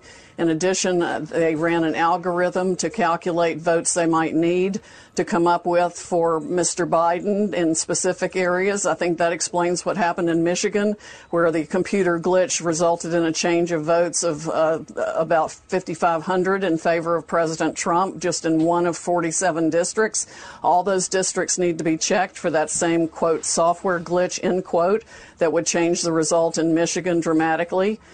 Um, the same thing is happening in other states. We've had hundreds of thousands of ballots mysteriously appear for uh, solely for Mr. Biden, which is statistically impossible as a matter of mathematics. It can all be documented. We are putting it into materials that we will file in federal court, and we need to seek relief in multiple states to enjoin the certification of any election results. And the key piece of it is uh, we're going to put this in the form of a complaint and pursue a remedy in court. Right. And, you know, maybe they won't provide the requisite evidence for said remedy, that maybe Sidney Powell won't be able to prove up that claim. Uh, but uh, that's all that's being done is pursuing complaints that have a legitimate basis, per something that did occur, uh, legitimate questions being raised in courts of law. And uh, Michigan uh, included, along with Pennsylvania and Georgia and Arizona. And those cases should be adjudicated with all due speed, and there's no reason why they can't be. Uh, when we come back, uh, a little bit more comment on Georgia and Michigan to close out the show. We'll be right back.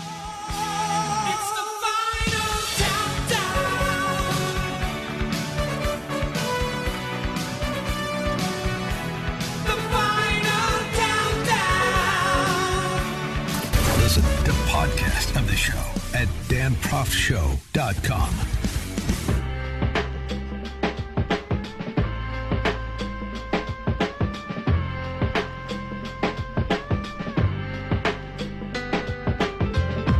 Welcome back to the show. We were talking about what uh, Trump legal team member Sidney Powell, who's also the attorney for Michael Flynn, as you know, was saying over the weekend. Uh, you heard her on Lou Dobbs talking about these uh, computer glitches, the uh, software Dominion voting systems. And uh, this was reported in Michigan, the county in question, as a clerical error. It was not a system malfunction that would have spread across the state, but just a clerical error in terms of uploading an update to the software. Maybe. Well, maybe it was. That's what's reported. Maybe. Uh, I'd check it out, though wouldn't you? If it was uh, your candidate on the line or you were the candidate, wouldn't you want to check that out? Sort of an odd occurrence. Uh, Powell uh, suggesting on Maria Bartiromo yesterday that uh, some of what we saw, including the seeming, you know, almost synchronization of ballot dumps in places like uh, Milwaukee County and Philadelphia on in the early morning hours Wednesday, was all part of a plan. They had this all planned, Maria. They had the algorithms, they had the paper ballots waiting to be inserted if and when needed. And notably, President Trump's vote in the blue states went up enormously. That's when they had to stop the vote count and go in and replace votes for Biden and take away Trump votes. And we talked about that with David Rivkin earlier in the program about stopping the vote, stopping the vote counting. Why would you do that? Another legitimate question that uh, is a fair area of inquiry for a court of law. Powell also uh, making the point uh, about um, the uh, parties involved with uh, Dominion voting systems make it really interesting. Actually, Bartiromo set her up. I also see reports that Nancy Pelosi's longtime chief of staff is a key executive at that company. Richard Blum, Senator Feinstein's husband, significant shareholder of the company. What can you tell us about the interest on the other side of this Dominion software? Well, obviously, they have invested in it for their own reasons and are using it to commit this fraud to steal votes. I think they've even stolen them from other Democrats in their own party who should be outraged about this also. Uh, Bernie wow. Sanders might very well have been the Democratic candidate, but they've stolen against whoever they wanted to steal it from. Well, that may or may not be obvious. Um, this is again for to bear to, to play out in a court of law, but it is worth noting that, um, say in Michigan, Michigan State legislator in a Saturday hearing of the House and Senate Oversight Committees issued a subpoena to election officials seeking documents pertaining to the state's election process. Um, this is uh, as a result of this report about Antrim County and the quote unquote software glitch. And, and again, the same thing happened in Georgia. Technology glitch that halted voting in two Georgia counties Tuesday morning caused by a vendor uploading an update to their election machines the night before. Voters unable to cast machine ballots for a couple hours in Morgan and Spalding counties after the electronic devices crashed. The counties using voting machines made by Dominion Voting Systems, uh, and uh, again attributing this to essentially operator error. Well, we'll see. We'll see. And we'll uh, report on this tomorrow and in the coming days as these matters wind their way through the courts. Thank you for joining us on another edition of the Dan Proft Show. Please do so again tomorrow.